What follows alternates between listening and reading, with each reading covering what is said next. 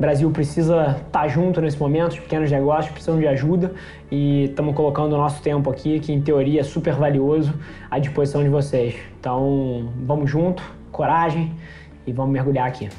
Fala pessoal, Rafa aqui, seja bem-vindo a mais um episódio da nossa experiência em áudio, onde a gente compartilha com vocês conteúdos sobre marketing, venda, gestão, negócios, tudo que precisa estar tá no playbook de alguém que está nas trincheiras construindo o seu sonho. Então, antes da gente começar, queria te contar um segredo. Ia significar muito para mim saber que você está tirando o máximo desse conteúdo, então não se esquece de tirar um print da sua tela, postar nas stories e me marcar para eu saber que você está ouvindo. Quem já me mandou alguma mensagem, já me mandou algum direct, sabe que eu respondo pessoalmente todas as mensagens. E agora, sem enrolação, vamos para o episódio de hoje. A ideia aqui partiu daquele vídeo que eu coloquei ontem, de apoio ao micro, ao médio, ao pequeno empreendedor que eventualmente em um mês mais difícil a empresa quebra e acho que a gente aqui tem um poder coletivo de experiência, conhecimento e acesso para ajudar a gente a navegar criativamente esses problemas. Matheus Portela, alguma dica para quebrar objeção de cliente com essa epidemia?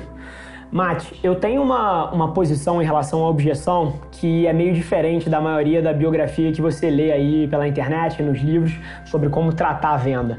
A cabeça de você ter que quebrar a objeção parte do pressuposto que você está tendo que convencer os outros de uma forma muito pragmática a comprar de você. E eu não acredito nessa abordagem, cara. Eu não acredito em vender para quem não precisa do que você faz.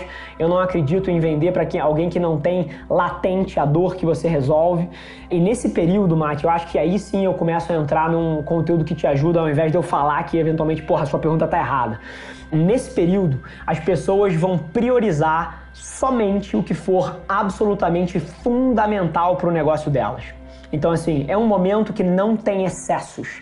Várias das empresas estão cortando seu orçamento anual em 10, 15, 20, 30% frente à possível perda de receita. E assim, isso nos negócios menores é mais sistêmico, é mais doloroso ainda. Então, assim, olhando para o teu cliente potencial, se você vende para o segmento de PME, Foque em entender que você só vai conseguir fechar novos projetos se o que você faz ajudar ele a lidar com a situação atual dele, ou ajudar a gerar mais vendas dentro de um cenário de crise, ou ajudar ele a cortar despesas, cortar gasto, cortar custo por trazer eficiência e principalmente com caráter mais de curto prazo. Nesses momentos de crise, é uma puta dicotomia isso, porque a melhor coisa que você faz é conseguir pensar em longo prazo, mas ao mesmo tempo é um puta desafio porque você está no teu dia a dia confrontado com um fluxo de caixa que ameaça a tua sobrevivência. Então a minha visão, para você conseguir convencer mais pessoas a fazer negócio com vocês, você vai ter o trabalho de entender como é que o seu produto ou serviço ou o que você faz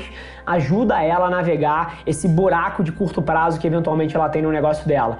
E aí cada setor vai ter uma dinâmica. Você pode ter um varejista, porra, com menos clientes entrando com tráfego a pé. Você pode ter, cara, uma empresa de vestuário de moda, onde a última coisa que as pessoas estão pensando é em comprar uma roupa nova para sair.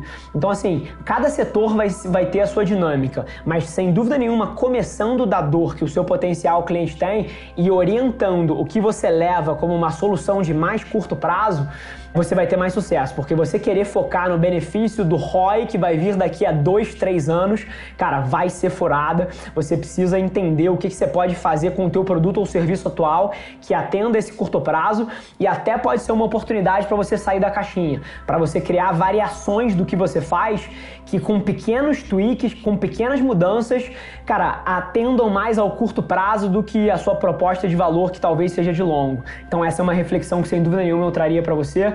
Nesse momento as pessoas só focam no essencial, não tem gordura, não tem frivolidade, não tem esse tipo de coisa. E você entendendo isso, você já parte é, de um lugar melhor para corrigir os problemas.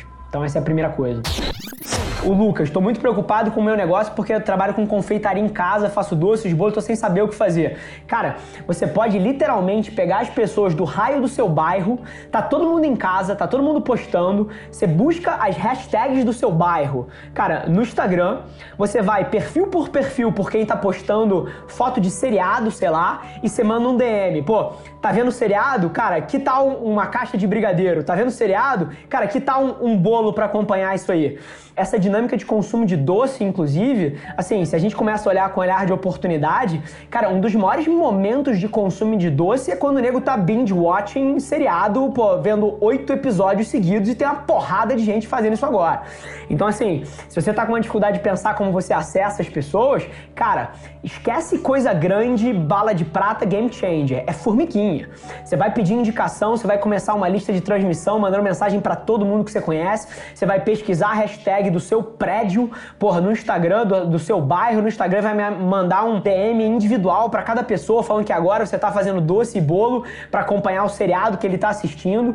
E assim, é criatividade, mas toda a indústria consegue fazer uma variação disso. E até trazendo para minha realidade, eu tinha um bruto evento de tecnologia de voz orquestrado para agora a primeira semana de abril, com 100, 150, 200 executivos aqui em São Paulo, e ele vai acontecer, só que ele vai ser digital. E até dinâmicas um pouco mais complexas de experiência, a gente está debatendo fazer, a gente está debatendo entregar comida na casa dos 150 pessoas, é, a gente está debatendo fazer várias coisas, tudo você consegue fazer digital se você tiver criatividade, mas qualquer negócio tem uma versão é, que dá para ser tirada via digital.